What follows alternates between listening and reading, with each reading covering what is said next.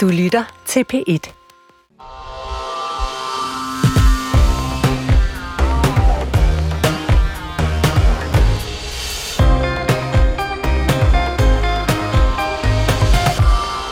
Børn og unge i Danmark begynder at drikke alt for tidligt, og de drikker for meget.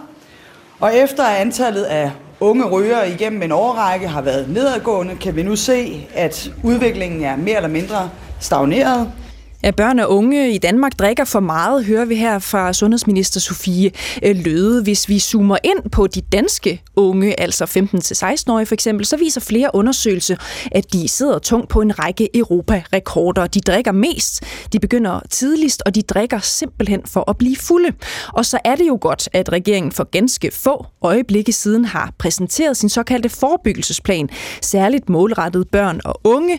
I øh, planen der kan man se, at regeringen vil have, at børn og unge under 18 år fremover kun må købe alkohol med en alkoholprocent på 6. I dag der ligger grænsen på 16. Øh, Men det betyder også, at regeringen vælger at se stort på Sundhedsstyrelsens anbefaling blandt andet om, at unge under 18 år slet ikke bør købe og der slet ikke drikke alkohol. Mia Lyne, velkommen til dig.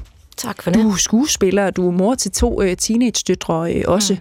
Er det en fejl, synes du, at børn og unge under 18 år ja, fortsat kan købe alkohol i Danmark? Det er en kæmpe fejl fordi øh, alle eksperterne siger, at det kommer ikke til at rykke meget, at vi sænker procentgrænsen. Mm. Øh, de drikker jo i forvejen, de helt unge drikker mest øl og de der popdriks. Øh, sodavand, og øh, alkohol. Altså ikke? Ja. Ja, ja. Øh, så, så det kommer ikke til at ændre meget, og jeg fatter simpelthen ikke, at de ikke læner sig op af eksperterne mm. på det her punkt. Du medunderskriver, ja. øh, medstiller også på et borgerforslag med, med titlen øh, Stop for salg af alkohol til unge under 18 år. Det er også derfor, vi har inviteret dig. Ikke? Ja. Øh, de fleste kender dig jo som skuespiller. Øh, Mia Lyne. Ja, jeg er også skuespiller. Det, det, er du ja. for, det er du fortsat. Men jeg er også forældre, ja. som er bekymrede for ja. alle vores børn. Hvorfor går du op i det her? Øh, derfor. Fordi, fordi du er forældre? Ja, og fordi jeg kan se, at øh, unge mennesker i Danmark drikker tre gange så meget som resten af Europa. Mm. Jeg kan se det kæmpe pres, der ligger på dem, og jeg synes, det er uansvarligt at vi ikke passer bedre på dem. Mm. Jeg kan ikke være med at tænke på, øh, Mia Lyne, hvis du for eksempel ikke vil have, at dine teenage-døtre, mm. de drikker, øh, er det så ikke dit ansvar som forældre at sørge for, at de ikke gør det? Hvorfor jo. skal der lovgives om det? Fordi at de skal hjælpe mig, de skal klæde mig på til det, de skal hjælpe alle forældre øh, med til det, fordi ja, fordi at de, vi kan se, hvad der sker nu. De føler sig presset. Det kan jeg jo ikke gøre noget ved som forældre. Jo, jeg kan snakke med dem. Jeg gør, jeg mm. gør alt, hvad jeg kan. Men der er også meget, jeg ikke kan gøre noget ved, som, som jeg synes skal styres oppefra. Ikke? Synes du, det kan være svært altså, som forældre at, at trænge igennem med det her budskab, at lade være med at, at drikke nu, øh, lille skat, fordi der er nogle andre normer rundt omkring ja, i vores samfund? det kan du tro. Hvordan oplever du det? Jamen, det oplever jeg, fordi jeg kan jo se, jeg kan høre fra mange unge i gymnasiet, hvordan de synes, det er et pres. De mm. føler, det er et pres. Altså, jeg, jeg har næsten ikke snakket med nogen, der ikke gør det. Mm. Øh, og, og de drikker sig i hegnet. Altså, det, det er jo, de kan slet ikke styre det. Okay. Og det synes jeg, vi skal gøre noget ved. Ja. Emil øh, Hylleberg, velkommen til dig. Mange tak. Nu skal jeg lige tænde for din, øh, for din mikrofon selvfølgelig først og fremmest. Du, du er nemlig gymnasieelev øh, selv, ikke? Hvor gammel er du nu, du er? Jeg er 19. Jeg er du, fyldt 19. Du er lige fyldt 19. Øhm, er det rigtigt, at de slet ikke kan, kan styre det her? Jamen, det vil jeg jo faktisk være uenig i. Der mener jeg faktisk, at et, et, et, et, sådan et fedt ungdomsfestligt miljø i Danmark faktisk er en af de ting, der gør det til en fest at være ung i Danmark. Jeg havde selv en udvekslingsstudent boende her for to år siden, som var 17, som netop, hun var fra Frankrig, og hun beskrev faktisk, hvor fedt det var, at vi havde så frie rammer på den ene side, samt så det så længe, du selvfølgelig også omgiver dig med nogle mennesker, der ved dig det bedste. Ikke? Og der mener jeg, at der er det i hvert fald helt klart forældrene, der bør tage et meget, meget større ansvar. Okay. Du har tændt for P1-debat, hvis du skulle være i tvivl. Dig, der sidder og lytter med derude, hvor vi altså i dag spørger, må børn og unge under 18 øh, drikke og købe alkohol, eller skal aldersgrænsen for, hvornår man må øh, købe, simpelthen hæves? Har vi en øh, usund alkoholkultur i Danmark, eller har sundhedspanasset øh, taget over? Du kan blande dig ved at ringe ind til os på 70 21 19 19. Du kan også bare sende en sms til øh, 12 12. Så skal du bare lige huske at skrive P1, lave et mellemrum, og så sende din besked afsted. Jeg vil meget gerne have, at I svarer på, jer der sidder og lytter med derude. Mener I, at, de skal være, at det skal være forbudt for dem under 18 at købe alkohol, for eksempel? Mit navn det er Cecilie Lange, og det her det er p Debat. Rosa Eriksen, øh, velkommen til øh, dig. Tak. Du er socialordfører, det er du for øh, Moderaterne. Så er du også øh, sygeplejerske, er måske meget relevant at, at, at nævne i den her kontekst. Ikke? Så jeg ved også lidt om det sundhedsfaglige, når vi taler øh, alkohol og, og unge selvfølgelig også. Ikke? Ja. Rosa Eriksen, hvorfor må børn på 16 øh, drikke alkohol? Jamen, det må de, fordi at vi, altså, vi sætter jo grænsen ned nu til de her 6 procent. Det vil sige, at de vil kunne købe en øl. Men det er jo et af flere tiltag, for det, der er problemet i dag, det er jo, at man må jo ikke købe eksempelvis vodka, når man er under 18 år i dag. Problemet er, at de unge kan bare gå ind og købe det, og det kunne vi også se i den her dokumentar Børn på druk. Så det vi jo også gør, det er, at vi sørger for at give dem, der skal holde øje med det her, nogle flere muskler til netop at opretholde lovgivningen, for vi ved jo faktisk ikke, hvordan vores lovgivning påvirker de unge, for den bliver ikke overholdt. Rose Eriksen, jeg prøver lige igen. Mm. Hvorfor må børn, B-Ø-R-N, hvorfor må de drikke alkohol i dagens Danmark? Det er fordi, at de skal have lov til at nyde en øl med deres forældre. Det er, det er en del af vores kultur, og så længe man har et nuanceret forhold til det, og det ikke handler om at blive fuld, men det handler om at nyde en, en enkelt øl, så synes jeg faktisk, der skal være plads mm. til det i dagens Danmark. Hvad er det gode argument for, at øh, børn må drikke øh, alkohol i Danmark, når vi jo ved, at det for eksempel skader deres sundhed, det skader deres hjerner, det skader deres koncentrationsevne osv.? Hvad er det gode argument for, at børn i Danmark må drikke alkohol? Altså, det må de jo uanset om vi indsætter en 18-årsgrænse eller ej. Det er Ej, god. fordi at jo, hvis man en er over- 18-årsgrænse, det er Ja. kun for salg og køb. Ja, og, ja. Og så er man, det har du selvfølgelig ret i, mm. Hvis vi fokuserer på køb. Hvor, hvorfor må øh, børn og unge i Danmark købe alkohol? Jamen, de må jo så købe øl, øh, og det skal de have lov til, fordi de skal lære at have et nuanceret forhold til alkohol, så der ikke sker de Kan de ting, ikke bare som lære vi det, ser. når de er fyldt af den? Jamen, det, det sker jo tidligere, og det kan vi også se i dag, at de fatter interesse for det. Jeg synes, det er rigtig fint, at man i hjemlige rammer kan lære at nyde en øl. Det der med at lære at drikke sig pisse stiv og se, hvor meget man kan tåle, det synes jeg er noget pjat, og det skal mm. forældre simpelthen holde op med. Men at lære at få et nuanceret forhold til alkohol, og for eksempel nyde en specialøl med en af sine forældre, og lære om det, det synes jeg faktisk er helt okay. Nu nævnte jeg da også lige, at du er selv øh, sygeplejerske, så du ved også øh, nogle ting selvfølgelig. Måske har du også erfaringer i forhold til, hvor galt det kan gå, når, når helt unge eksperimenterer med, med alkohol øh, selvfølgelig også. Ikke? Så jeg skal bare lige være med, øh, Rosa øh, øh, Eriksen. Anerkender du, at øh, alkohol har skadelige effekter på øh, teenagers øh, hjerne? Det har det, men jeg vil så også sige, at dem, jeg har mødt i akutmodtagelsen i Odense, det er jo unge, der har binge-drinket. Altså det er, hvor de tager ølbong, de drikker vodka, de drikker til de fuldstændig signer og falder og slår hovedet og lignende. Og Hvad det er nu definitionen på binge drinking, det er? Hvad Det er, når man drikker en stor mængde alkohol ja. inden for rigtig, rigtig kort tid, og Er- det eneste sigte er at blive pløjerfuld. Er den rette definition ikke, når du har drukket over fem øl? Det må du fortælle mig, det ved jeg faktisk ikke. Men jeg kan se, der bliver nikket herinde i studiet, så, øh, så det er det, er nemlig, det. fordi jeg har læst op Ja, øh, på det, det er super så, så godt. det er, Det er super nok. godt. Ikke? Moderaterne, ikke? Mm. er det et parti, øh, der ikke vil ændre på en problematik, der skader børns hjerner? Jo, det vil vi gerne, og det har vi også gjort med det her. Altså, øh, udover at vi nedsætter procenten for, hvor meget de må drikke, så indfører vi også de her nattelivszoner. Det vil sige, at børn og unge, de vil ikke kunne købe alkohol efter kl. 22 i de her nattelivszoner. Det vil forhåbentlig gøre, at vi får de unge væk fra gaden og væk fra de her festlige miljøer, hvor det kun handler om at drikke sig fuld. Okay. Øh, I kan ringe ind til os på 70 21 19 19, eller sende en sms til øh, 12 12, hvis I har noget på hjerte i forhold til den debat, vi sidder og, øh, og, øh, og har i studiet i dag. Mener du, at det skal være forbudt for dem under 18 at købe øh, øl? For eksempel Mia Lyne, øh, skuespiller, tilbage øh, til dig. Ikke? Hvad siger du til det svar, som du jo hører her fra Rosa Eriksen? Hun er fra Moderaterne, og det er jo altså et af, af regeringspartierne. Jamen, jeg synes, hvis vi tager igen øh, dokumentaren Børn på druk, så er der jo ingen unge, der, Det er der gider... TV2-dokumentaren, det er, du det er til, TV2, som alle bør se i, i en vis fart. Øh, så er der jo ingen unge, der synes, det er sjovt at sidde og, og smage på en øl med en, en forælder. De skal ud og drikke sig fulde, og netop ølbong, det kommer jo ikke til at ske. Der kommer ikke til at ske noget som helst ved det, for de kan øh, købe alle de øl, de vil, indtil kl. 22 og drikke sig i hegnet igen og inde på skadestuen. Okay. Altså, jeg, jeg kan slet ikke... Øh, jeg har lyst til at sige øh, til dig og til regeringen, kunne I være med på, at øh, hvis jeres øh, plan træder i kraft nu, så kigger vi på det om et halvt år, og så kan vi se, hvis der ikke er dramatisk sket en ændring, så kigger I på at hæve aldersgrænsen for køb af alkohol. Hvad Kunne, I være, til kunne du være med til det? Rose Eriksen fra Moderaterne. Jeg vil rigtig, rigtig gerne genbesøge det her, når vi har set effekterne. Ja. af de her ting. Men et halvt år, det er for kort tid, så kan vi aftale lidt længere tid, og så vil jeg 100% gerne være med til at genbesøge det her, for selvfølgelig skal vi gøre noget, der virker, så vi nedsætter de unge. Et, et halvt år, øh, ikke. Øh, vi ved jo, at der, der dør en ung om, om ja. måneden af for højt øh, alkoholindtag, så det er jo, hvis bare hurtigt matematik, så er det så seks øh, unge, der, der er døde inden da, ikke? Øhm, ændrer det noget ved den beslutning, Rosa Eriksen? Jamen altså, loven skal også lige træde i kraft. Sikkerhedsstyrelsen skal have sine muskler. Vi, vi, vi bliver nødt til at have lidt længere tid. Men Hvor længe jeg håber, skal I have? Øh, jamen, jeg kan jo ikke stå og love noget på regeringsvejen, så kommer du jo bare efter mig. Jeg vil gerne love dig, at øh, jeg helt personligt vil genbesøge det, og i hvert fald holde fanen højt på, at vi skal sætte ungens alkohol Godt. Marie øh, Brikstofte, velkommen til dig. Tak. Du er medlem af øh, Venstre, og du er også øh, medunderskriver på det her borgerforslag, altså stop øh, for salg af alkohol til unge under 18 år. Du sidder også i byrådet, skal jeg måske lige sige, øh, for Venstre i Gentofte Kommune. Yes. Ikke? Øh, du ved godt, at det er dit eget parti, øh, Venstre, der vælger fortsat at lade unge under 18 år købe alkohol. Gør du ikke det? Jo, det er jeg udmærket klar over ja. og utroligt trist over. Hvordan er det? Jamen, det, øh, det er ærgerlig over, øh, og jeg ved også, der er helt utrolig mange i Venstre, som faktisk ønsker en 18-års salgsaldersgrænse.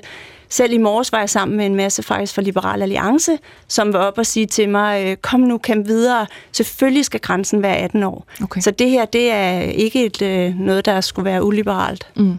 Du øh, har jo som sagt skrevet under på det her øh, borgerforslag. Blandt andet har jeg læst mig øh, frem til, fordi alkoholen har haft store konsekvenser for dit eget liv, for din relation til din øh, far, Peter Brikstoft, det har du også skrevet en, en bog om. Ikke? Vil du ikke prøve at uddybe, hvad, hvad du synes, alkoholen ligesom har for, for nogle øh, forfærdelige sider også. Jo, altså jeg er også psykolog, øh, og jeg er også mor til børn, der er øh, 10, 11 og 13 år. Og øh, altså helt utrolig mange af de unge mennesker, jeg har i terapi, de fortæller om et gruppepres. Altså det er jo over halvdelen af de danske unge, der i dag drikker på en måde, der de ikke har lyst til. Og over halvdelen af de danske unge, der føler sig presset til at drikke. Så det er egentlig ikke kun så meget, fordi jeg selv er vokset op med alkohol. Det er også fordi, jeg forstår, at alkohol er en gift, jeg drikker selv alkohol, så det er ikke, fordi jeg er imod alkohol, men, men vi bruger den her gift i vores kultur på en måde, hvor vi overhovedet ikke har taget stilling til det, og bare drikker os ned og gen, altså reproducerer en rigtig, rigtig dårlig kultur, der har været øh, i Danmark alt, alt, alt for længe. Mm.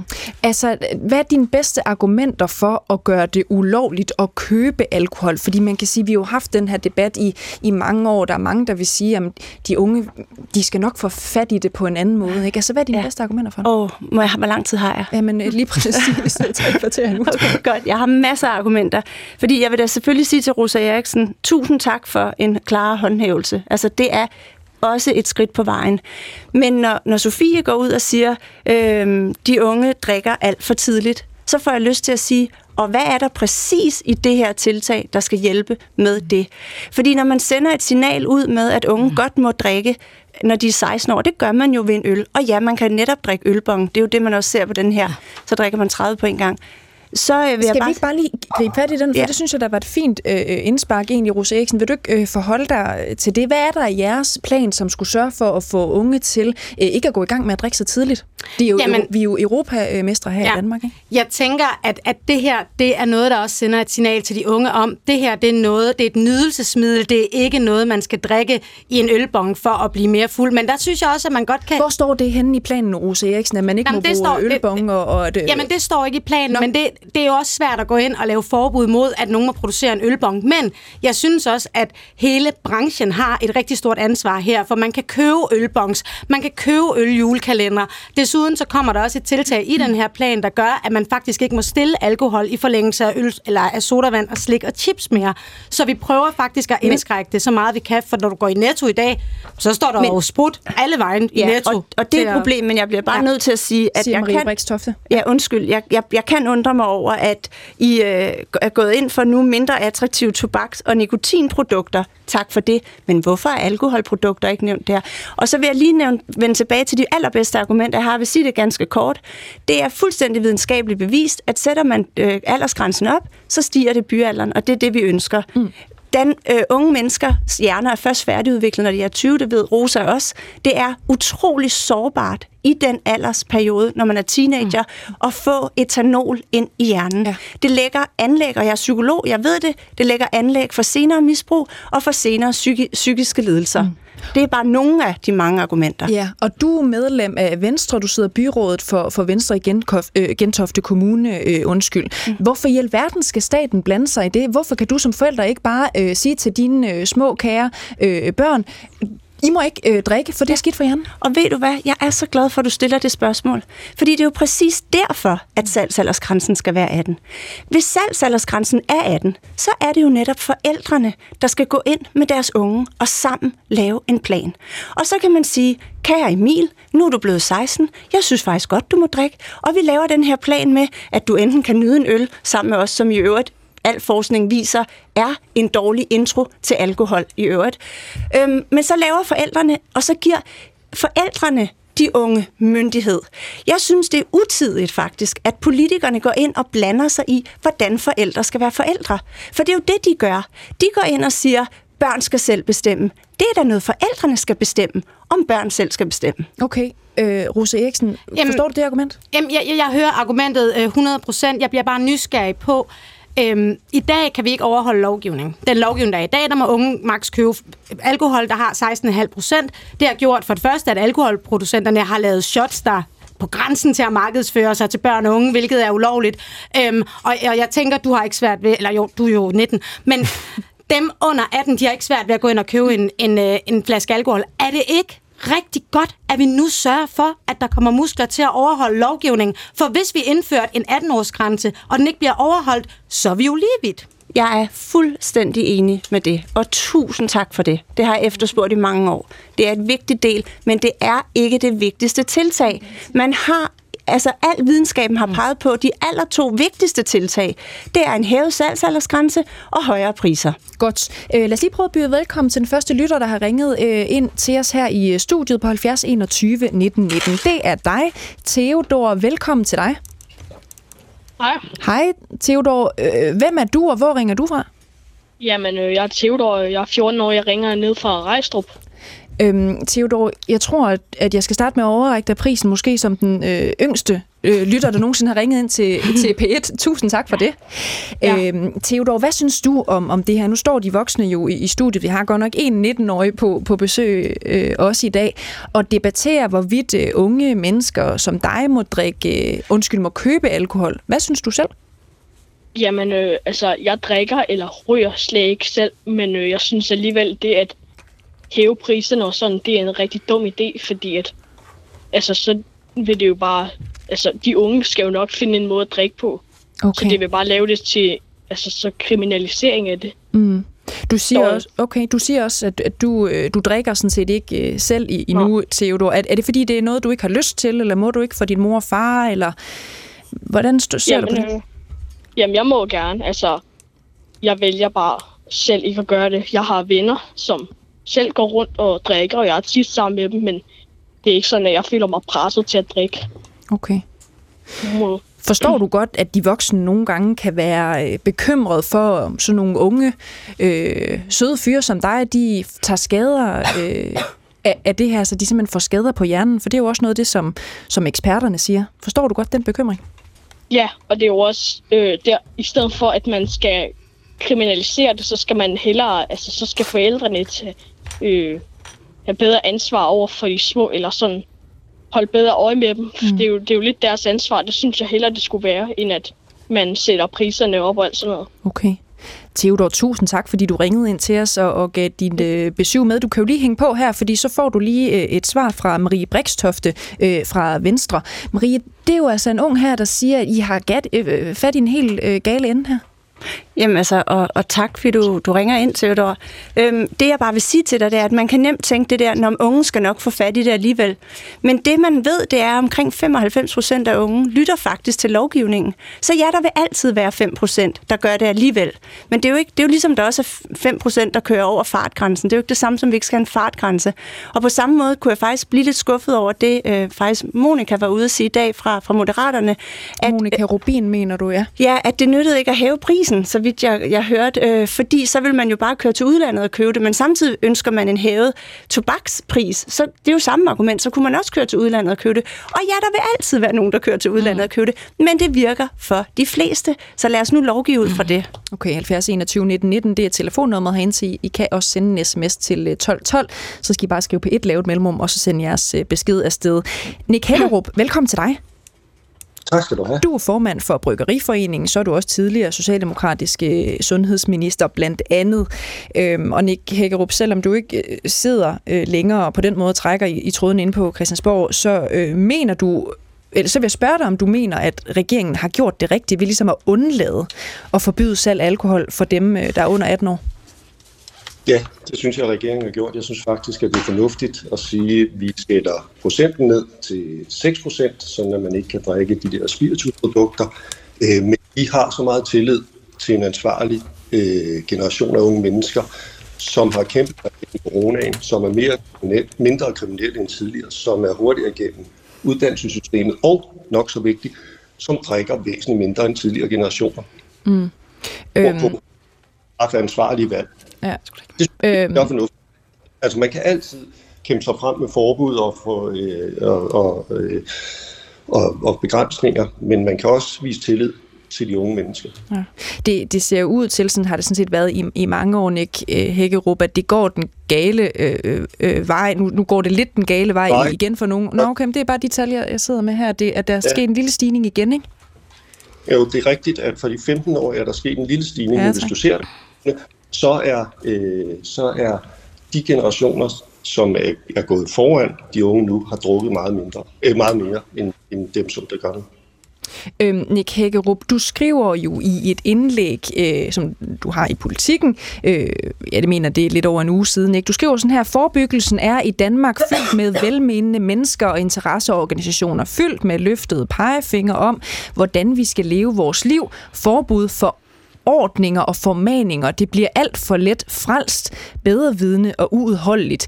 Vi er her vel for at leve, ikke for at undgå at dø. Hvad mener du med det, Nick Hagerup? Jamen, jeg mener i virkeligheden, at vi skal have tillid til den generation af unge mennesker, som der er. De opfører sig, der er undtagelser, men de opfører sig helt grundlæggende meget ansvarligt i forhold til alle mulige forskellige øh, livsforhold. Øh, og den tillid skal gives, fordi at vi skal jo introduceres til et voksenliv, hvor alkohol også er en del af livet, og hvor man skal have lov til at hygge sig, og hvor man skal have lov til at bruge sig, og hvor man ikke bare skal mødes med, med forbud. Okay, men Nick Hækkerup, hvad er ligesom den negative konsekvens ved at forbyde unge under 18 år at drikke øh, alkohol? Hvad, hvad er det værste, der kan ske ved det? Ja, altså, der er jo flere elementer, øh, og jeg synes i virkeligheden, det var meget interessant, at Theo var igennem før en ung menneske, der siger, prøv nu lige at styre med de der forbud, prøv at have lidt, prøv at have lidt tillid til os. I virkeligheden øh, er det værste, der kan ske en stigmatisering af en ungdom, som vi siger, jeg tror vi ikke på vi tror simpelthen ikke på, at I kan træffe ansvarlige valg, så derfor træffer vi valg for jer. At vi fratager forældrene deres ansvar for at være i en fornuftig dialog med deres øh, unge mennesker om, hvordan, hvordan, øh, hvordan livet skal leves, og de elementer, som der er i det. At øh, det vil jo ikke være sådan, at unge lader være med at drikke. Det vil være sådan, at så sker drikkeriet. Andre steder uden for de styrede rammer, hvor man i øvrigt kan hygge sig, og der er stadig er voksne, som holder øje. Okay, Nick Hækkerup, hæng lige på, fordi nu, nu, nu flyver det op med, med fingre her i, i studiet. Øh, gode debattører, der godt vil øh, kommentere på det, du siger. Øh, jeg tænkte på, om vi ikke lige skulle øh, starte hos dig, Emil øh, Hylleberg, gymnasieelev. Nu har du stået og lyttet med lidt. Er det lidt befriende ja. at høre fra, fra en som Nick Hækkerup, der egentlig har, har tillid til... Øh, til øh, de unge? Jamen, jeg synes faktisk, det er super fedt, og det, jeg synes, der er rigtig fedt ved Nick, det er, at han også prøver at, at sætte nogle proportioner på det. For vi bliver jo fortalt, at det er simpelthen forfærdeligt, og vi bliver hjerneskadet osv. Men når jeg kigger ind i min, altså min egen virkelighed, og også de umiddelbare, som jeg selv kender, der har jeg, altså, kender jeg altså ikke nogen, der er 40 eller 50, som så ikke kan passe et almindeligt fuldtidsarbejde, fordi de bliver hjerneskadet, da de har været altså, drukket mellem de var 16 til 21. Altså, det synes, jeg, det synes jeg bare, man sætter det fuldstændig ud af proportioner.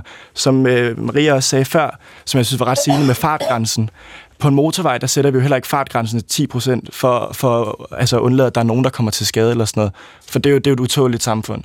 På den anden side, så synes jeg også, at vi har en super fornuftig øh, aldersgrænse i dag på de 16 år med almindelige øl og sådan noget, og så sprut først bliver introduceret, når du er 18. For der er jo også kæmpe forskel på at drikke et pøl og så drikke hård spiritus. Mm.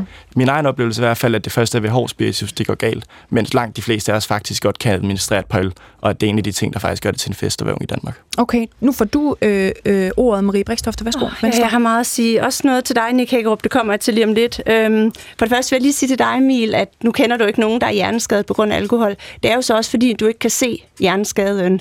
20 procent af danskerne drikker i dag på en måde, der er skadeligt.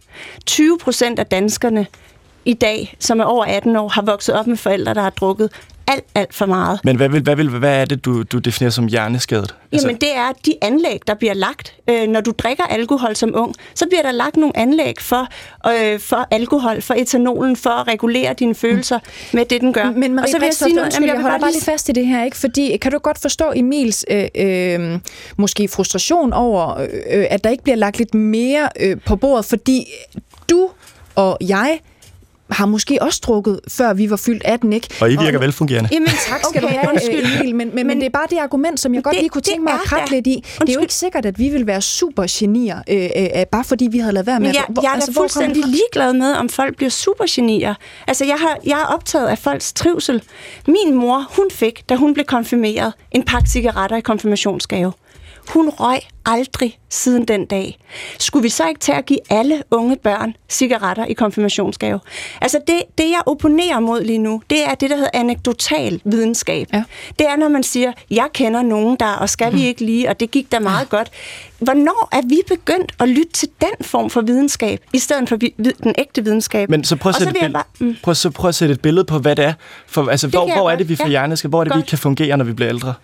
I, øh, I forhøjer risikoen for psykiske vanskeligheder, I får indlæringsproblemer, koncentrationsproblemer, I får hukommelsesproblemer. Alt det her, det er fuldstændig dokumenteret og men, bevist. Men klarer vi det ikke alle sammen, eller nu siger jeg alle sammen, men langt størstedelen er super fint alligevel. Hvordan synes du, det går med ungdommens trivsel i dag, Emil?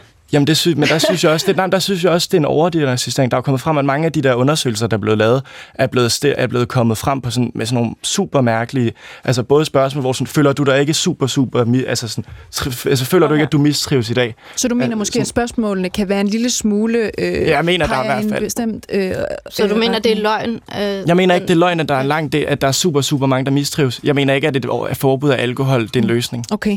Øhm, ja, de kloge, de siger, nu riser jeg bare lige op, hvad, hvad, hvad vi rent faktisk ved fra, fra forskning og, og så videre. Ikke? Det, det er, at der dør i gennemsnit en ung om måneden på grund af alkohol i Danmark. Øh, det er Statens Institut for Folkesundhed, der siger det. Så øh, kraftens bekæmpelse ude siger, at på kortere sigt, så øger alkohol selvfølgelig risikoen for ulykker, vold og konflikter. Øhm, men også, at en tidlig alkoholdebut for eksempel øger risikoen for alkoholafhængighed øh, senere i livet, så ved vi også, at øh, alkohol kan nedsætte hukommelsen og, og indlæringsevnen for eksempel. Men det, du skal huske på, øh, Marie Brikstofte, det er jo også, at der er risiko for. Det sker jo ikke øh, for 100% af dem, der så indtager alkohol for tidligt, vel? Nej, men det er da heller aldrig det, jeg har sagt. Altså, vi skal da formindske risikoen. Det, jeg vil sige til Nick Hækkerup, øh, hvis du lytter med stadigvæk, Nick, øh, Nick, Nick undskyld, det, det er, øh, når du siger, at du har tillid til de unge, så tænker mm. jeg, det er meget fint, men det er jo netop den tillid, vi skal, forældrene skal have lov at vise de unge. Og en forhøjet salgsaldersgrænse, det gør, at de de voksne selv kan få lov at vise deres børn den tillid. Men jeg vil nu spørge dig, fordi nu er det for sent. Nu er regeringen kommet med det her øh, udspil. Så vil jeg spørge dig i forlængelse af det, Mia foreslog til Rosa. Og selvom Rosa siger, at det tager lang tid før den her lov kommer ud, så vil jeg sige, vil du, Nick, være villig til, at vi sagde i dag, lad os teste den tillid, du har til de unge. Og så siger vi til alle danske unge, kan Nick Hækkerup have tillid til jer, så vis os det. Vi starter i dag, også inden loven er lavet om. Hvis I ønsker en ændret kultur, og det gør 54 procent af danske unge, så vis os, I kan. Og hvis ikke, så kigger vi på det om 6 måneder, og så hæver vi salgsaldersgrænsen. Det er jeg i tvivl om, du vil gå med til, Nick, og det siger jeg bare fordi, at det, der er sket i dag i regeringens udspil, det er jo præcis det, Bryggeriforeningen har kæmpet for. Nu kan de unge kun købe jeres produkter. Ja, Nick Hækkerup, hvad siger du til det? Jamen det behøver vi sådan set ikke lave swipstick på eller andet. Vi kan tage undersøgelserne. Statens Institut for Folkesundhed, deres basisrapport for indværende år 2023, når vi skal snakke videnskab, forstår jeg, siger, at 70 procent af de unge, og her snakker vi fra 15 helt op til 24 år, drikker alkohol højst to til fire gange om måneden. De, de fleste mindre. Og det vil sige, at vi har et, altså 70 procent af de unge mennesker har et helt uproblematisk forhold til alkohol. Så er der nogen, der måske indimellem drikker for meget, men skal vi virkelig regulere alle efter nogle enkelte problemer, eller skal vi prøve at finde nogle værktøjer, så vi kan men... løse det for enkelte problemerne? Og må jeg bare sige, jeg synes, at noget af det, som, øh, som man skal gøre i forhold til forældrene, er at give forældrene en, en dialogguide til, hvordan snakker man med de unge mennesker øh, om alkohol. Jeg synes, at der er, og jeg er også selv forældre til teenager, jeg synes, at der er et betydeligt forældreansvar, og jeg synes, at der er et behov for, at forældrene også træder i karakter og tager de her øh, svære snakke med, med de unge mennesker og finder nogle ordentlige rammer. Men jeg synes ikke, at vi skal sige til de unge mennesker, ja, stoler vi ikke Okay, Nej, nu svarer jeg lige øh, Nej, øh, øh, ordet her, fordi nu skal vi byde velkommen til dig, til uh, Hammerskov. Øh, velkommen til Pet Debat først og fremmest. Du er øh, forkvinde i VSOD, Vin- og Spiritus-organisationen Danmark. Er det ikke rigtigt nok, øh, til øh, Jeg har inviteret dig, fordi du er fuldstændig uenig med Nick Hækkerup. Ikke? Du, du kalder det problematisk, at din øh, og Hækkerups løn er betalt af øh, børn og unge, som drikker sig fulde. Ja, det er fuldstændig korrekt. Og lige præcis som Rose Eriksen sagde tidligere, det er et nydelsesprodukt, men det er et nydelsesprodukt for voksne og ikke for børn. Ja. Og derfor har vi længe kæmpet for, at vi skal hæve den her salgsalsgrænse. Vi vil ikke bidrage til den kultur, vi har, hvor børn og unge drikker sig for sand til samling og er involveret i alt mulige former for over, øh, grænseoverskridende adfærd. Så vi ved, og det bliver også sagt flere gange i dag, det her det er det bedste, det er det mest målrettede, effektive redskab, vi har for at udskyde debutalderen, altså hvornår starter de med at drikke, og hvor meget drikker de. Ja, det, det er at sætte en, en aldersgrænse på, altså, hvornår man kan købe. Og, nej, to sekunder, og, så, og så vil jeg sige, nu ved jeg godt, at Nick Hækkerup, han kommer med nogle tal, og jeg vil sige, jeg ved ikke, hvad det er for nogle tal, han kigger på, hvor han siger, at det går i den rigtige retning. For alle de tal, jeg har læst, de går i den forkerte retning. Og hvis vi sammenligner os med resten af Europa, mm. så drikker vi langt mere, og vi starter langt tidligere. Og nu er det altså ikke naturlov, at man skal starte med at drikke, og man skal lære at drikke i citationstegn her. Altså, jeg synes, den præmis køber jeg slet nej, ind nej. i. Men, men til uh, Hammerskov, uh, forkvinde, som sagt i VSOD, Vin og Spiritus organisationen Danmark. Nu bliver det jo sådan, at unge uh, formentlig ikke længere må købe dine produkter, jo, som det jo kan, er... det kan de stadigvæk. De kan stadigvæk købe uh, alkoholsodavand. Hvad, hvad er det for nogle uh, af dine produkter, uh, unge fortsat kan, kan købe? Fordi du får Vin og Spiritus uh, organisationen altså, det har Danmark, jo, ikke? Det har jo sådan set været sådan hele tiden, at man ikke kan købe det, vi kalder hård spiritus ja. her. Ja. Så når man bliver ved med at snakke om, at man ikke skal vokse op med at drikke øh, vodka, det kan man altså heller ikke i dag.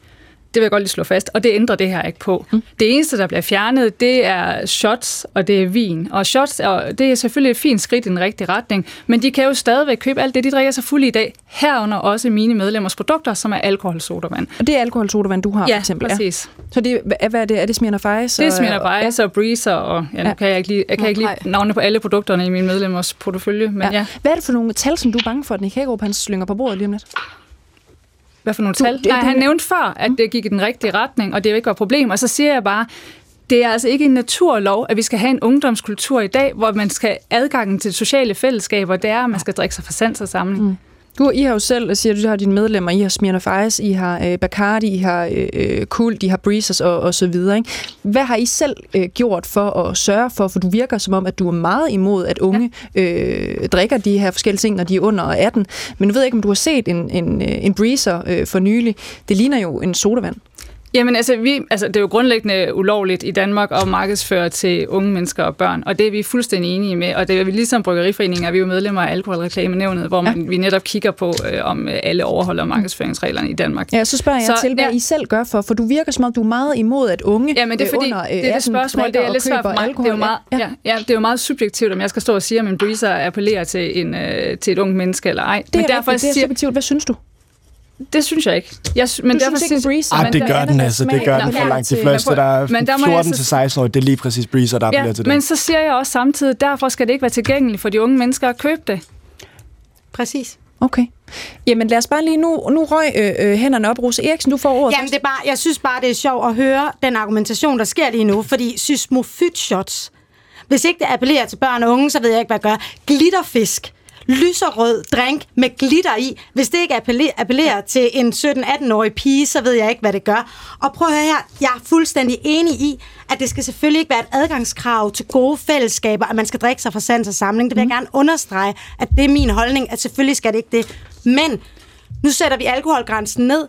Vi ved ikke, hvordan vi vil virke, for vi ved ikke engang, hvordan nuværende lovgivning virker, for den bliver ikke overholdt. Ja. Desuden så afsætter vi faktisk oveni 8 millioner kroner til at skabe incitament for at lave hvad det hedder, aktiviteter for unge, der ikke inkluderer alkohol. Okay. Og jeg vil også sige, uddannelsesstederne, de er jo allerede foran, de er jo allerede begyndt, så det behøver vi ikke at detaljstyre, for de er klar over problematikken og er med til at nedsætte alkohol. Tak, tak. Tia, jeg har måske ja, dem bliver jeg nødt til at kommentere på, at svare fordi på kritikken. Altså, først og fremmest vil jeg sige, de virksomheder, som du øh, refererer til, som producerer de her shots, dem repræsenterer jeg slet ikke. De er ikke medlemmer af vores organisation. Modtaget. Så jeg har meget svært ved at kommentere på, hvad deres markedsføringsstrategi er. Når det er sagt, så siger jeg også, at det er en, fint at gå i den retning, at man ikke længere kan købe det. Men det ændrer jo ikke på det, der er i forvejen, at de kan, kan drikke alt det, de drikker, som er øl, cider, alkohol, sodavand. Hvad, hvad er det for noget data, regeringen har, som ingen af vi andre har kendskab til, som viser, at det her rent faktisk virker på at ændre debutalderen og, og, og få ændret deres forbrug? Jeg har ikke set det. Jeg har kun set, at hvis man ændrer det til en 18-års grænse, så ser vi, at de begynder at drikke senere, og de ændrer øh, den kultur, som vi har nu i dag. Okay, nu vil jeg så godt lige have en kommentar fra Emilie Hylleberg, som er øh, gymnasieelev. Nu har du stået og lyttet med lidt. Hvad, hvad Jamen, jeg tror, at det, der irriterer mig og rigtig mange fra min egen generation, det er den der demonisering af os, som om, at vi er den generation, der ikke kan finde ud af noget. Altså, vi hører også Nick Hagerup sige, at vi er faktisk nogle af dem, der kan finde ud af det bedre end de forrige generationer. Ikke at, vi, ikke, at vi gør det godt nok, men der synes jeg også samtidig, at I gør det til sådan en præmis, at alkohol, det, det er adgang til fællesskaber, når man er ung. Altså, det er det i nogle fællesskaber, men i langt de fleste af os, vi har altså også masser af andre, andre ting at lave, mm. og der bliver, det sådan, der bliver det sådan en sjov weekendsaktivitet, men heller ikke sådan, noget, sådan en ustyrlig afhængighed, som vi ikke kan komme Men- ud af. Men Emil, nu spørger jeg lige Marie Og Brikstof jeg siger det bare her. lige, det er Marie Brygstof, det her, der ja. taler for Venstre. Hvor, hvor, hvorfor drikker danske unge tre gange så meget som unge i Europa? Det ved Emil da ikke, han går i Nej, men nu, nu har øh, men han, Brygstof. Jamen, det vil- Nå, men hvad er hans bud på det? Ja. For Nu, det- nu altså, har du jeg- gode der- tanker jeg har- omkring, hvor, hvad I, hvor gode fællesskaber I har uden alkohol. Jeg synes, der er flere ting. Jeg synes også, der er, jeg synes ikke, at nødvendigvis bare fordi vi er dem, der drikker mest, at det er problematisk i sig selv. Med rygning, nej, med rygning, der vil jeg synes det, er, fordi der er så mange, der dør af det. Altså, og, og det er der også med alkohol, men i forhold til, som vi siger svært, du, du, du synes, det er irriterende med sådan noget anekdotal videnskab, ikke? Men det er også, tror jeg, sammen, at det er sådan en videnskab, der faktisk giver et billede af sådan, den virkelighed, og ikke bare, at vi, hvor vi bliver, ind, altså, vi bliver indlæringshæmmet. Men hvad, hvorfor er det, vi ikke kan velfungere? Og hvad er det i alkoholen i sig selv, der gør, Okay. at lige præcis det Am- er så skadeligt i forhold til alt så- muligt andet? gerne svare på, fordi Marie jeg er. Alkohol er, hedder også etanol. Det er et organisk opløsningsmiddel. Det betyder, hvis du tager en petriskål med menneskeceller mm. og drypper alkohol deri, så bliver de opløst. Drikker du alkohol i sin reneste form, bliver du blind. Alkohol er en gift. Og så er jeg med på, at vi bruger den gift i vores samfund i fortyndet form. Men alkohol er altså en gift, og den eneste grund til, at vi overhovedet accepterer den, det er for vores kultur helt tilbage i gamle København, hvor det var renere at drikke øl, end at drikke det beskidte vand. Mm. Men nu siger du også, at vi accepterer den risici. Vi accepterer jo super, super meget, og der er en grund til, at vi gør det i fortynget form, hvor ligesom vi har fartgrænser, vi sætter med et sted, hvor vi synes, det er fornuftigt. Der synes jeg, at 16 og 18 år, det er en fornuftig grænse. Og der, hvor, der, hvor jeg, det, er, altså, det, det bliver lidt træl, eller sådan, ikke for at sige træls, men det er, når du pludselig... Øhm, det, er, når, det er, når man snakker om, øhm, altså, at vi har... Nu skal jeg lige tænke mig om. Ja, det er helt fint. Må jeg tror, jeg tager må- prøven. Jo, jeg, tror, jeg, jeg, jeg, jeg tror nemlig godt, jeg ved, øh, hvor, hvor du vil hen. Øh, Marie Brikstofte fra, fra Venstre. Alt i, i livet er jo en risiko. Ikke? Det er jo også øh, øh, kraftfremkaldende øh, fremkaldende at spise øh, bacon og øh, køre i bil Jo, tak. og alt muligt andet. Og Ja. det gør vi jo hver dag alligevel, fordi vi gerne vil leve et dejligt øh, liv. Vi vil gerne være sammen med vores øh, venner, Præcis. få en lille skid på, sidde Ja. på en fortorvscafé, som jeg kan lide, øh, at drikke et dejligt øh, Ja. glas Chablis og, og få en lille øh, Ja, og jeg cigaret, ikke? drikker selv alkohol. Ja, ja. Så prøv lige at sætte nogle ord på. Der er jo alle mulige ting i vores samfund, som er farlige, men det kan mm. vi jo ikke... Øh, øh, vi kan jo ikke skære det hele over en kamp og sige, så må vi ikke det. Nej, men det synes jeg egentlig, at vi skal lade være et forældreansvar. Mm. Altså, Enig. Ja, jamen, og, det, og det er vi jo alle sammen enige om, også Nick. Og, og ved at sætte en grænse til 18 år, så bliver det i min optik forældrene, Og der det er skal det ikke, når tage man er 16. Men prøv at høre. Prøv lige at høre, hvad jeg siger. Man er myndig, når man er 18. Ja. Det vil sige, hvis jeg er forælder til et barn, der er 17, så er det mit ansvar at bestemme, om barnet må bestemme, eller om barnet skal drikke. Ikke? Det er jo forældreansvar. Okay. Lad os lige prøve at tage det her koncept omkring øh, øh, forældreansvar og, og kaste det videre til dig, Nick Hagerup. Altså, kan du ikke Ja. godt se, hvad, hvad argumentet er her, at man jo i højere grad lægger det ansvar over til øh, forældrene, når man netop sætter aldersgrænsen op til 18 år for køb øh, af alkohol? Nej, det kan jeg simpelthen ikke. Altså, det at, at give den der forbud, forbudsvejen, det handler om en eneste ting, nemlig at sige, at vi stoler ikke på jer. Og derfor skal vi Men bestemme det er jo eksperterne- skab. Jeg vil det er jo jeg må jeg ikke få lov til at tale ud. Skal du nok få Altså. ordet bagefter, Mia Lyne? Ja. Ja, altså, øh, det er at sige til de unge mennesker, vi stoler ikke på jer. Så siger man til, og så er der nogle forældre, der siger, vi vil gerne være fri for det ansvar. Og jeg ved godt, at det er en svær samtale. Jeg har selv øh, fire børn. Jeg ved udmærket godt, hvor svært den samtale er med de unge mennesker. Men at give den der anledning til ansvarsforflygtelse for forældre, det synes jeg, øh, det synes jeg simpelthen ikke, øh, ikke man skal. Altså, jeg synes i virkeligheden, at man skal sige til forældrene, vi vil gerne hjælpe jer ind i den dialog. Vi Godt. vil gerne sikre, at der er uddannelses- eller alkoholpolitik på alle uddannelsesinstitutioner osv. Mm. Men at sige til forældrene, øh, bare roligt, det tager vi os af som samfund, så I slipper I for den ubehagelige samtale, I skal have med jeres børn, eller den øh, forventningsafstemning, I skal have med jeres børn. Og det må jeg ikke så bare sige Jo, for før. lige to du sekunder, Nick Hagerup, Ja, så- så, bare øh, for, øh, Jeg kan jo ikke ja. markere, ligesom andre. Nej, jeg jeg kan jo ikke række ja. Ja, det kan jeg godt række hånden op, men det er der bare ikke så mange, der ser. Øh, jeg er med på telefon. øh, jeg vil bare sige, det der, nu blev der stillet spørgsmålstegn ved før, hvor, hvor, hvor fremgår det, at alkoholforbruget blandt danske unge er faldende? Jamen det gør det for eksempel af den nationale sundhedsprofil, som kom i 2001, som viser, at andelen af 16 til Sagde du 4 2001? år, som, øh, undskyld, 2021, som viser, at Efter andelen af corona. 16 til 24 år, der har drukket fem genstande ved, øh, ved samme lejlighed, er øh, faldet betragteligt, altså øh, helt konsekvent fra 13 til 17 til 21, bliver ved med at falde. Så de unge opfører sig ansvarligt. De drikker mindre, end vi andre gjorde. De Ja, så, meget, og så anerkendte du, at der var sket en, en lille stigning her efter corona, Ja, også for det de fik vi også på. 15-årige. Ja, Kun for for de de, ja, 15-årige. lige præcis, og, og Fordi dem, de som andre, er jo ikke, de andre er jo fortsat faldende. Godt. Mia Lyne, nu skal du have lov til lige at kommentere på, på det her. Vi snakkede om forældreansvar øh, øh, ansvar, og hvornår børnene selv skal... Jamen, og jeg vil lige sige, til altså, børnene, ikke? øh, forbudsvejen er jo 16. Er, det, er 16 år så ikke et forbud? Nick? Jo, og ligesom vi har regler om øh, tobak, og ligesom vi har regler om andre ting, jeg synes bare ikke, at man Men skal du synes videre der- ned af forbudsvejen.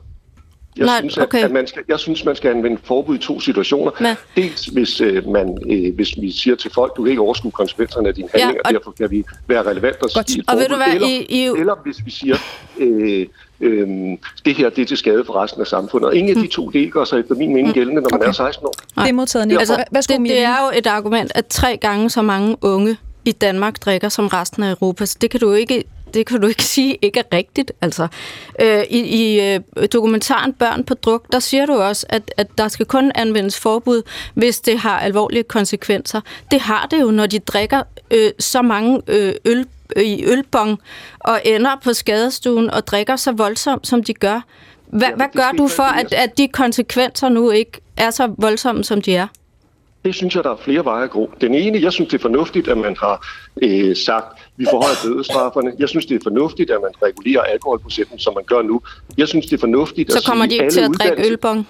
alle, alle uddannelsesinstitutioner skal have en obligatorisk alkoholpolitik, så man kan øh, drikke øl i en reguleret ramme, hvor der er voksne til stede. Jeg synes, der skal være dialog med forældrene om, hvordan sikrer vi, at den samtale, som I skal have med jeres børn, foregår på en fornuftig måde. Jeg synes, der er masser af tiltag at tage, før man når dertil, hvor man skal sige, så griber vi ind med forbud og mistillid i forhold til en Men kan du så være med på den, det, som Marie. Brikstofte sagde før, og kigge på det, og det hvis du lige, har det tilliden til det? Ja.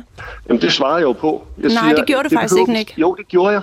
Jeg sagde nemlig, hvis vi kigger på Statens Institut for Folkesundheds basisrapport for 2023, så viser det 70 procent af de unge, Men det er jo ikke et svar. højt to til fire gange om måneden, og derfor behøver vi ikke lave den øvelse, fordi de unge er ansvarlige i dag. Jamen, så Fordi du de synes, det er meget ansvarligt, at 30.000 unge er på skadestuen hvert år, fordi de har drukket for meget. At i den sidste måned, så har en femtedel af danske unge kommet alvorligt til skade på grund af alkohol. Det synes du er meget ansvarlig måde at drikke på, at de drikker tre gange så meget som da, øh, unge i Europa. Spørger Marie Brikstofte fra Venstre. Nej, fordi jeg har jo også sagt, der er problemer, og dem skal vi selvfølgelig gribe ind overfor, det er og det skal vi selvfølgelig regulere. Godt. Men at sige, at det skal vi så kaste forbud ud over alle unge i Danmark, det er simpelthen ikke den rigtige vej at gå. Det, der Det siger, forbudstyranni, det siger det du, galt. øh, Nick Hækkerup. Jeg byder lige velkommen til øh, en lytter her, der ringede ind til os. Det er Sini, som ringer til os fra, fra Djurs. Velkommen til dig, Sini. Tak skal du have. Øh, Hvem er du, og øh, hvad er din mening? Jamen, øh, hvem er jeg? Jamen, jeg er bare en far, som også engang har været ung. Øh, og jeg kan bare se en tendens til, at man prøver på at, hvad skal man sige, at, at, at, at lave nogle kasser, hvor man kan sætte unge ned i, hvor vi, vi alle sammen været unge på et tidspunkt. Øh, vi alle sammen har bekendtskab, stiftet bekendtskab med alkohol. Øh, hvis man kigger på det her med, for eksempel, man har gjort med cigaretterne osv., som jeg synes selv er en meget god og fornuftig idé. Problemet er bare, at de unge, som er unge, de eksperimenterer med ting. Øh, hvor før i tiden det var smøger og så videre, da det blev gjort forbudt med et forbud, så begyndte unge lige pludselig at gå over til snus og puffbars øh, og diverse ting og sager. Mm. Jeg, jeg kan ikke forstå, at man tror, at et forbud, et, et forbud mod alkohol, på den måde, som man har fremlagt det, vil gøre, at, at, at, at unge vil drikke mindre. Vil du hvad, Signe, uh, tusind tak for det indspark. Vi når desværre ikke mere, fordi vi skal gøre plads til en radiovis lige her om øh, 10 sekunder, men jeg vil sige tak, fordi du ringede ind, også til de andre lyttere, og til de rigtig gode uh, gæster, som valgte at, uh, at stille op her til P1-debat i dag. Tusind tak til jer. Nu er det som sagt tid til en radiovis her, hvor klokken den er blevet 13.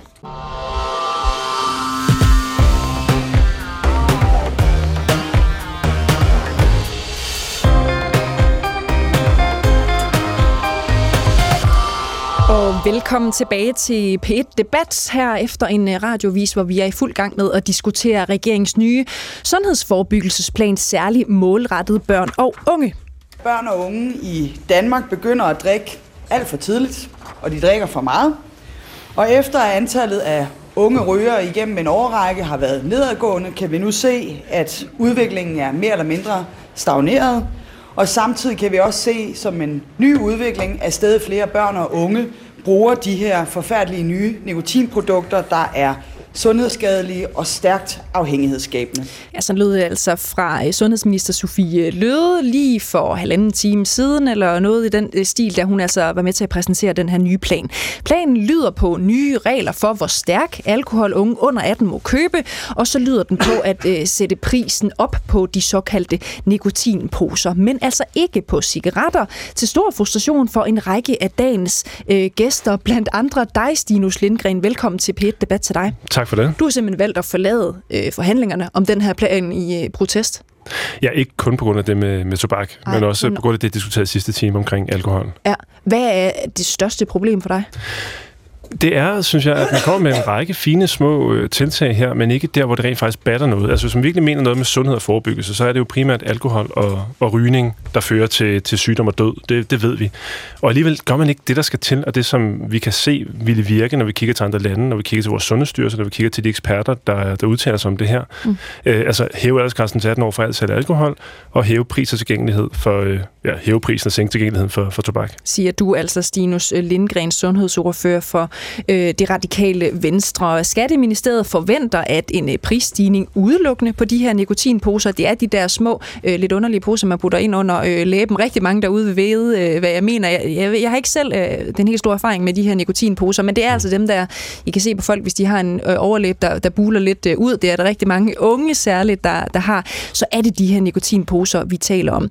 Øh, det er en prisstigning på dem udelukkende, og man siger så, at det øgede cigaretforbrug, det vil simpelthen føre til et øget cigaretforbrug. Det vil betyde 25 millioner ekstra øh, i skatteindtægter.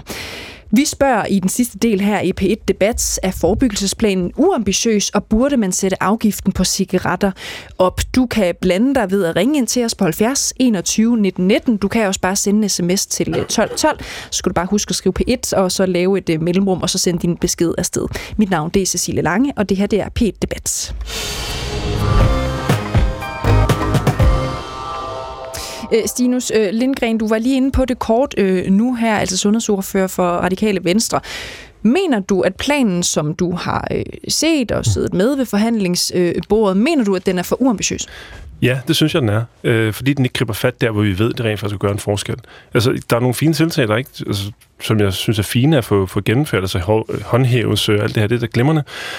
Men når man ikke gør noget på de to områder, som vi virkelig ved batter, så synes jeg, det er simpelthen uambitiøst. Det er en gylden chance for rent faktisk at gøre noget for, for forebyggelse her. Mm. Hvad er det, du mener, at der ikke bliver gjort? Fordi der er jo blevet øh, gjort noget, der er for eksempel blevet skruet på, hvor stærk alkohol må være for, for dem i 16-17 mm. års øh, alderen, ikke dem, der for eksempel går øh, på gymnasiet og mm. til gymnasiefester osv. Så der er jo blevet gjort noget. Der er blevet gjort noget, men der er blevet gjort det forkerte. Altså, det er jo ikke nok at lave en aftale, det skal også være en god aftale. Og jeg har jo set præcis de samme øh, papirer, som resten af mine kolleger derinde har set. Og når vi snakker for eksempel øh, alkohol og aldersgrænse der, så alle eksperter siger jo, at hvis du bare sænker alkoholprocenten, det er det, man har vedtaget mm-hmm. nu, eller kommer til at vedtage, det er 6% det må man købe.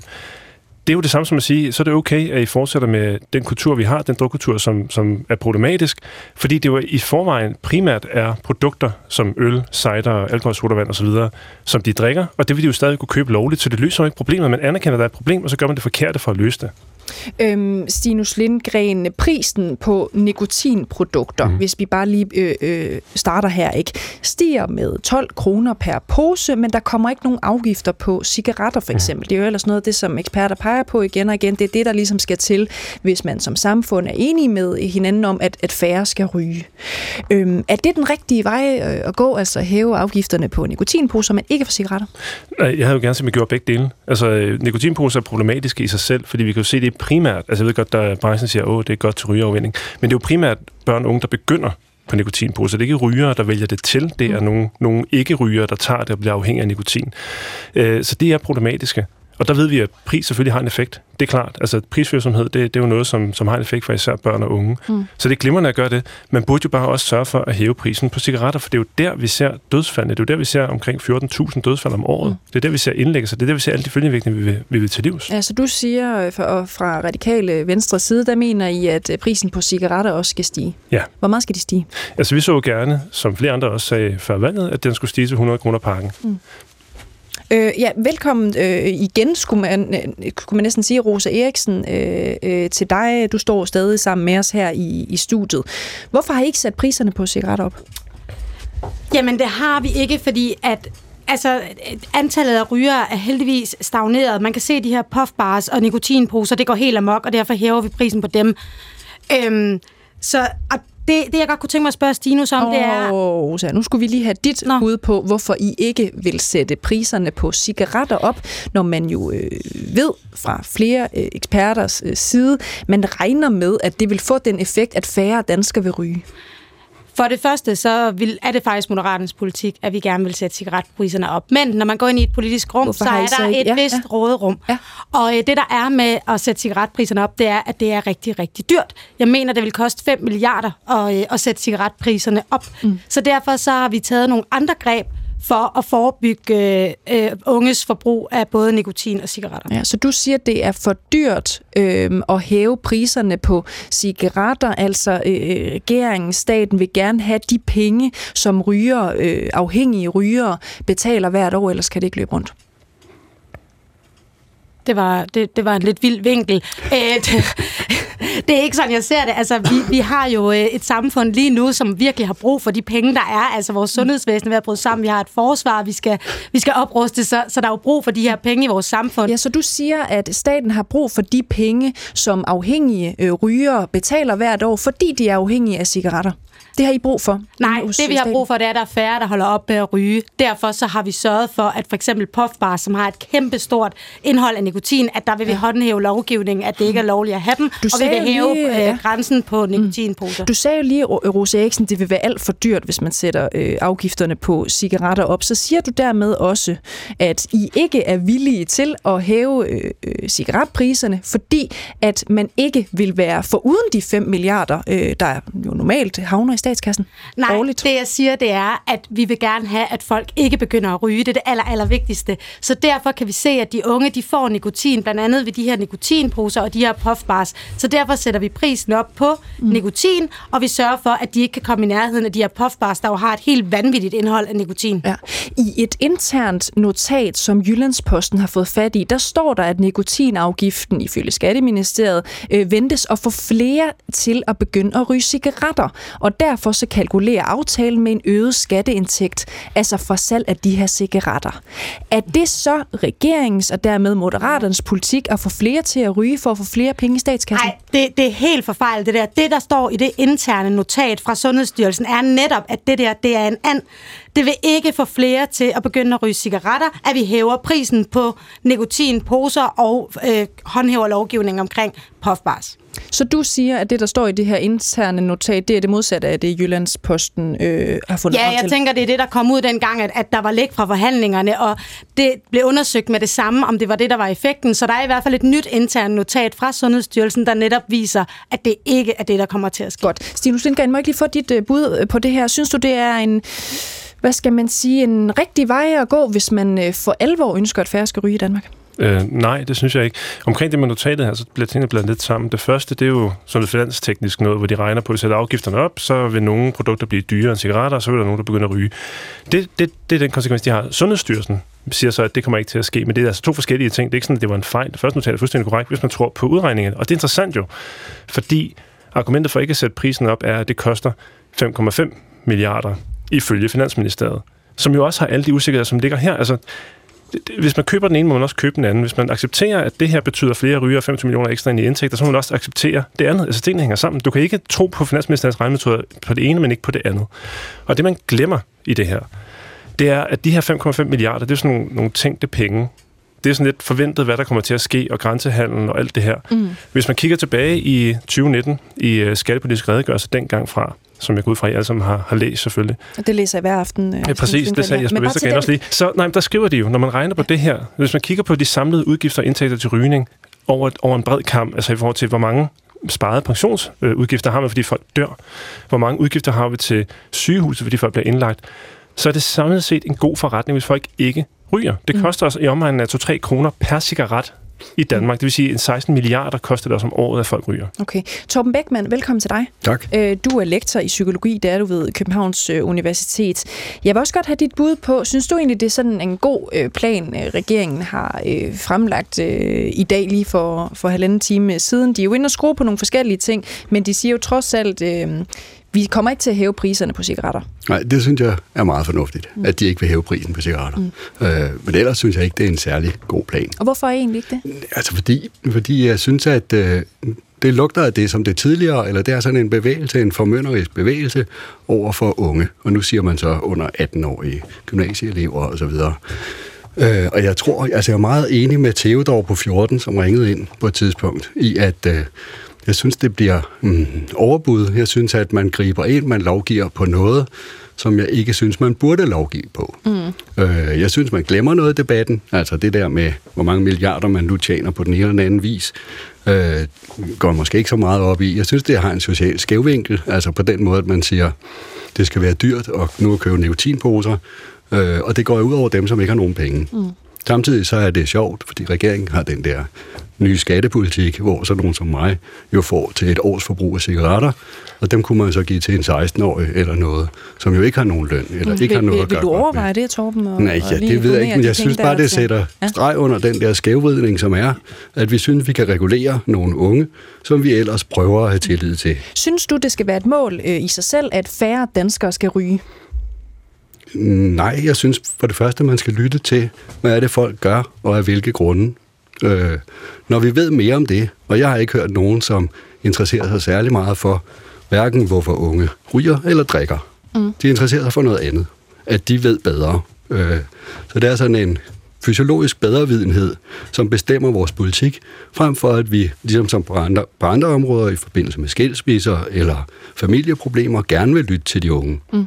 Så lige her, der vil vi ikke lytte. Der underkender vi deres mening. Mm. Og jeg synes, de er meget fornuftige. Jeg synes, de opfører sig ordentligt. Jeg synes, de tager hånd om hinanden. Og jeg synes, man skal indgå fornuftige dialoger med. Du siger også, øh, at unge har brug for alkohol, og de har brug for cigaretter. Det er hjælpemidler. Sådan har det sådan set altid været for, for os mennesker. Hvad går ja. det ud på? Ja, det går ud på, at der er nogle ulemper. Der er nogle fysiologiske ulemper ved at ryge, ved at drikke, men der er nogle sociale fordele, og der er nogle gange nogle mentale fordele.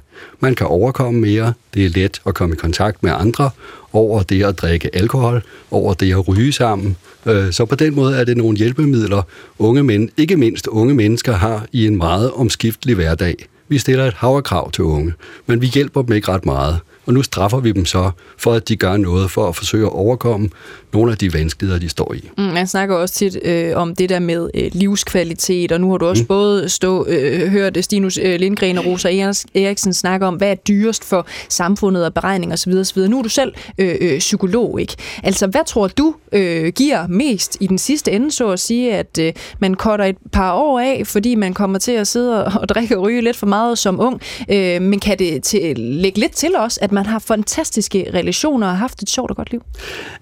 Det er en umulig beregning eller udregning. Altså, jeg synes, man skal forbyde ensomhed, naturligvis. Ja. Øh, fordi det er virkelig livsforkortende. Men altså, jeg ved ikke, hvor meget det forkorter. Altså, der er nogen, store undersøgelser, som, som siger noget om, hvis man holder op med at ryge, før man fylder 45, så er der ikke nogen ekstra dødelighed ved rygning. Øh, så på den måde, så kan man sige, hmm, der er jo god grund til at ryge, når man er ung, men ikke når man bliver ældre. Okay, den har jeg ikke hørt før, den der, så den så lige for, for egen regning indtil videre, mm. øh, altså Torben øh, øh Bækman. Øh, Rose Eriksen fra Moderaterne, du skal lige have lov til at, at svare på det her. Altså, jeg synes, at det lyder dejligt at holde op med at ryge i lørdags. Øhm, så så det, jeg er 33, så, øh, så jeg lever for evigt. Ej, prøv at, det, det er fuldstændig vildt at stå og, øh, og tale om rygning som som noget er okay og godt, når man, når man er ung. Altså rygning, det er skadeligt, rygning, det dræber dig, rygning, det giver lungekræft, rygning, det øh, hæver blodtrykket, du bliver mere øh, stresset af det. Altså, det er jo en illusion, at rygere tror, at de bliver afslappet af at ryge, og det er jo det, der er galt i vores samfund, det er, at vi samles om rygning, og vi ikke er kommet over det der med, at man fik cigaretter i, øh, i konfirmationsgave. Altså, Ingen skal begynde at ryge. Hold kæft, mand. Jeg fortryder så meget, jeg begyndte at ryge, da jeg gik på kostskole. Det, og det står jeg fuldstændig ved. Og jeg kan også mærke på mig selv, det der med at hygge sig om at ryge, det er jo væk. Man står jo udenfor i regnen og ryster alene, fordi man bare skal have sit fix. Det skal vi gøre op med, og der er ikke, altså, vi skal ikke give nogen incitament til at begynde at ryge, fordi det er hyggeligt og socialt. Ja, nej, og hvis du virkelig mener det, øh, Rose Eriksen, hvorfor har I så ikke sat øh, prisen på cigaretter Jamen, prøv, op? Det er det, som jo, eksperter peger på, Jamen, og det er vejen frem, hvis man det, vil have færre Det, der vil ske, er, der er flere, der vil køre over grænsen og fortsætte med at ryge. Det vil ikke have den effekt, de gerne vil have. Den effekt, vi gerne vil have, det er, at der er færre, der ryger. Det gør de ikke, hvis de kører over grænsen og køber deres cigaretter. Så vi bliver nødt til at tage fat i nogle andre greb. Vi bliver nødt til at have noget bedre rygestop. Øh, vejledning og have mere samfundsinformation om, hvordan lad man være med at ryge, og sørge for, at de unge ikke bliver afhængige af nikotinen. Ja, Stinus Lindgren fra De Radikale, er det rigtigt, at folk bare kører over øh, øh, grænsen og lægger deres penge der, og så er der lige så mange, der ryger i, i Danmark som før? Det er klart, at der vil være en øget grænsehandel, når vi sætter prisen op. Det er klart. Men jeg tvivler på, at særlig mange 15, 16, 17-årige tænker, at jeg tager skulle lige bilen til Tyskland en fredag aften, fordi jeg vil ryge. Det kommer ikke til at ske. Vi ved, vi ved, at pris og tilgængelighed har en effekt, og særligt over for de unge. Det, det, er, det er et faktum, det kan man simpelthen ikke diskutere. Og ja, det vil koste noget, men hvor meget det vil koste, det er meget svært at sige. Øh, og det vil også give os noget, fordi vi vil spare udgifter på sigt. Men jeg synes, du peger på noget interessant, Torben, i forhold til det er jo ikke sort-hvidt. Altså, det er klart alkohol, for eksempel. Det er jo ikke sådan, at åh, verden ville være meget bedre, hvis ingen drak. Men det kommer på, hvordan man gør det, hvad for nogle fællesskaber, der er omkring det. Det, der bekymrer mig, det er, jeg synes, du glemmer lidt her, at, at der er også nogen, der bliver ekskluderet for det her. Hvis alkohol er det eneste, der binder noget sammen, så er der nogen, der enten ikke vil drikke, øh, ikke må drikke, som bliver, eller bliver presset til at drikke mere, eller tidligere, end de egentlig har lyst til. Jeg så da hellere, for jeg anerkender fuldt ud, der er en mist, øh, mistrivselsproblem i Danmark. Mm. Hvad kan vi gøre for at løse det? Det andet er jo mere symptombehandling, som jeg ser det. Det, Hvad siger du til det, Tom Beckmann? Jeg er fuldstændig enig. Altså, vi kan godt lave en lille, godt lave en lille gruppe og snakke om det.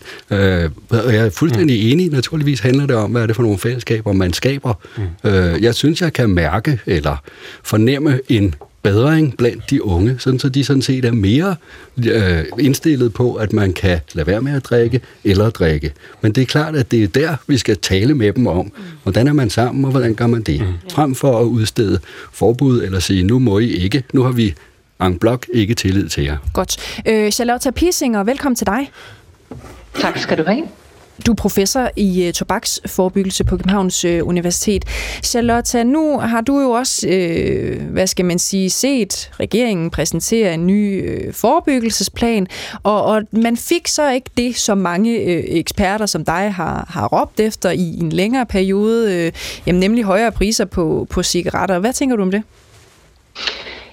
Ja, eftersom vi ved, at øh, en høj pris på tobak er det mest effektive redskab, vi har til at mindske andelen af særlig unge og særlig øh, fattige, der ryger, så synes jeg jo, det smadrer ærgerligt. Øh, øh, der er flere ting, jeg gerne vil have set på tobaksområdet. Jeg vil gerne have set, at man fjernede øh, undtagelserne for rygeforbuddet, eller at rygestop blev en skalopgave for både regioner og kommuner. Men øh, jeg er da utrolig glad for, at der er kommet handling på, på nikotinområdet, mm. og, og det vil jeg meget gerne rose regeringen for, at øh, der er sket noget på området. Mm. Nu var vi inde på det lige før, Charlotte Pissinger, altså det her med Skatteministeriets egne beregninger, som, som mm. forventer en, en, en prisforøgelse øh, på øh, nikotinposer, altså at det vil føre til flere rygere. Men det tror du ikke på, øh, som, som vi også lige snakkede om her i studiet. Hvorfor ikke? Nej, øh, af flere grunde. For det første, så hvis det kommer til at koste det samme, hvilket de jo gør fremadrettet, øh, så har de ikke noget incitament til at, at skifte til over til et andet produkt.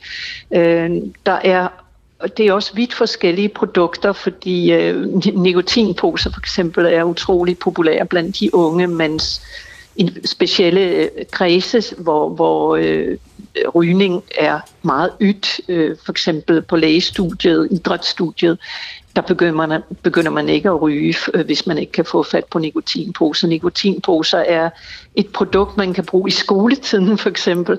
Det kan man heller ikke med, med cigaretter. Jeg, jeg, tror, jeg tror ikke på det. Øh, og, og nu hørte jeg lidt, der var en, der sagde, at det var også nogle gamle, fejlagtige beregninger. Øh, så det håber jeg, det var, fordi at ellers så var det jo sådan på grænsen til det uetiske at, at, at, at indføre en lovgivning baseret på, at der kommer flere rygere. Ja, og så havde vi så Stinus øh, Lindgren fra De Radikale, der sagde, at beregningerne er sådan set øh, øh, gode nok. Så hvis vi lige holder fast øh, i det, Charlotte øh, Pissinger, hvad synes du så om den måde, øh, ja, regeringen regner på, og hvordan man ligesom gør op, øh, hvor meget man skal have øh, i kassen, og hvad der så kan betale sig og, øh, og lægge på af afgifter, øh, og det modsatte i øvrigt også, altså hvad der øh, giver mening at lade være med at lægge afgifter på? Jeg synes, det er utrolig øh, trist, at øh, økonomien den øh, vinder over folkesundheden. At øh, manglende skatteindtægter, de trumfer, at øh, der dør næsten 16.000 øh, personer af tobaksrelateret sygdom herhjemme. Og det er også meget kortsigtet måde at se på det på, fordi øh, man regner slet ikke med øh, de der mange millioner ekstra omkostninger, der er i for eksempel øh, i, i øh, øh, at folk er syge, ikke møder op på arbejdspladsen, ryger har meget, meget mere sygdom. Øh, sundhedsvæsenet er utrolig belastet. Øh, der er næsten 2,5 millioner ekstra kontakter til almen praksis. Øh, øh, utrolig mange øh, omkostninger forbundet med det her. Og så er der naturligvis øh, alle de lidelser, som de her mennesker de kommer ud for. Fordi man har det jo ikke godt som ryger. Det kan godt være, ja, nu hørte jeg lidt af jeres udsendelse, at der sidder en, der hedder Torben, som og, betegnede det som fysiologiske ulemper, der opvejes af de psykologiske fordele. Altså, jeg tror, hvis man har været ansat på et hospital og har set de såkaldte fysiologiske ulemper, så vil man vide, at det er nogle enorme lidelser, som folk udsættes for af, af forfærdelige sygdomme. Øh, og, og øh, de psykologiske fordele, de er ikke øh, øh, sande, fordi når rygerne de holder op med at ryge, så rapporterer de selv, at de får det bedre psykisk. Og vi ved også, at nikotinen skader den umodne hjerne, så øh, der er en øget risiko for at få både øh, angst og depression, have, have dårligere ved at håndtere stress. Men nikotinabstinenser opleves som, som stress, og når man så ryger eller tager et nikotinprodukt, så vil man have oplevelsen, at man lindrer stress. Okay, okay. Men det er som at tisse i bukserne. Godt. Det, det er varmt lige i starten, og så koldt på den lange bane. Ja, Charlotte øh, Pissinger, øh, det sagde du, altså professor i tobaksforebyggelse på øh, KU. Jeg synes lige, du skal have lov til at svare, Torben Bækman. Der bliver jo sagt grundlæggende, at, at de her ting, du, du fremfører som, som argumenter på det psykologiske niveau, det, det holder altså ikke. Er du enig i det? Nej. Det var det korte svar. ja, det er det korte svar. Ja, ja. Altså, det er jo fordi, man ikke så sætter sig ind i, hvordan ser unges liv ud. Øh, og det er klart, at de langsigtede lidelser, altså det man kan få, de sygdomme man kan få, altså vi skal jo alle sammen dø, og vi får sikkert også sygdomme på forskellige måder, og nogle af os har været rygere, og så kan man sige, i hvor høj grad bliver det rygerelateret, eller i høj grad bliver det ikke rygerelateret, når vi dør, når vi får sygdomme. Men det er jo ikke det, den situation, unge står i. De står i en anden situation, hvor livet kan være meget lidelsesfuldt, øh, fordi der stilles en masse krav, og livet kan være lidelsesfuldt relationelt eller den måde, man kan overskue eller ikke overskue sit liv. Altså rigtig, rigtig mange unge, flere end nogensinde, har ondt i livet. Ja. Øh, så det synes jeg, man skal tage alvorligt. Ja, øh, øh, Rosa Eriksen. Mener jeg jamen, jamen, må jeg, må jeg ikke bare lige spørge Torben? Øh, øh, så Vi skal du lige synes, en gang, du skal nok få ordet, Charlotte. Øh, du synes, at unge, der mistrives og har ondt i livet, hellere skal ryge en cigaret, end at tage en samtale med dig? Giver det ikke meget mere mening at komme til bunds i, hvorfor har de ondt i livet? Hvorfor? Altså, du får dem til at lyde som om, at de er, de er ofre og, og har det helt forfærdeligt, og derfor skal de ryge en cigaret. Det, det synes jeg ikke rigtig giver mening. Okay, jeg mener ikke, at de er ofre, men jeg mener, at de er sat under pres, eller det synes jeg, man tydeligt kan aflæse på ensomheden, på selvmordstallene, på mistrivselen på alle mulige måder. Øh, og jeg mener ikke, at løsningen er, at man ryger en cigaret eller drikker en øl, eller tre, tre okay. eller fem. Men jeg mener, at det kan lette lidt. Jeg mener, det er noget af det, man griber til for at understøtte eller forsøge eller lette kontakten til andre mennesker, for eksempel. Men det er jo ikke løsningen. Og Torben Beckmann, der siger øh, øh, Charlotte Pisinger øh, så, at øh, hun øh, mener at kende nogle undersøgelser, som viser det modsatte, altså at øh, mennesker får det bedre, når de stopper med at ryge. Ja, ja det mener hun. Ja. Okay. Nej, det er ikke noget, jeg mener. Det er noget, som, som studierne viser. Og i øvrigt vil jeg lige påpege den der myte med, at, eller den der med, at hvis man bare holder op, før, før man er 30 eller 45 år gammel, den holder slet ikke. Øh, det er, det er en myte, og den skal jeg virkelig mane i jorden. Okay. Man tager skade af rygning og nikotinforbrug allerede fra man begynder at bruge det. Godt. Punktum. Lad os lige prøve at byde velkommen til en lytter, der har ringet ind til os. Det er Anne Svend. Måske Anne Svends søn, kan jeg sige. Undskyld, Anne. Velkommen til dig. Ja, Dags. Øh, jeg, vil, øh, jeg kan ikke forstå, at man kan nedlægge et erhverv som mink, minkfarm, som har været så øh, indbringende, når man ikke kan fjerne bare et enkelt produkt fra markedet. Altså sådan nogle produkter som øh, øh, øh, nikotinposer, og så de der sådan, øh, e-cigaretter, der stikker langt væk af alt muligt øh, øh, kvalm, sødt, ja. vemmeligt noget. Øh, hvorfor kan man ikke fjerne dem fra markedet? De er, altså, det er dem, der skaber en afhængighed hos de unge. Og det kan godt være, at der er nogle af dem, der går over til at ryge cigaretter så, når de bliver fjernet.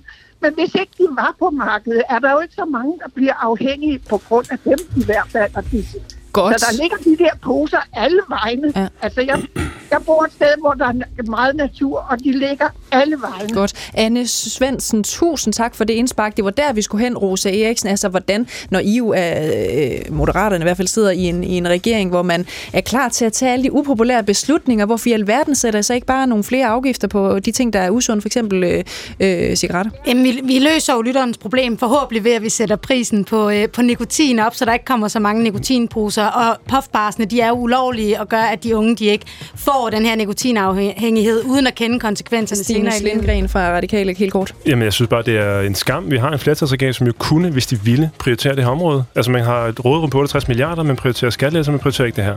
Det blev de sidste uger ord, hedder det. Tusind tak til jer, kære øh, gæster. Øh, bag programmet stod Camilla Michelle Mikkelsen og Tobias Hermann. Jeg hedder Cecilie Lange. Tusind tak, fordi I lyttede med. Gå på opdagelse i alle DR's podcast og radioprogrammer. I appen DR Lyd.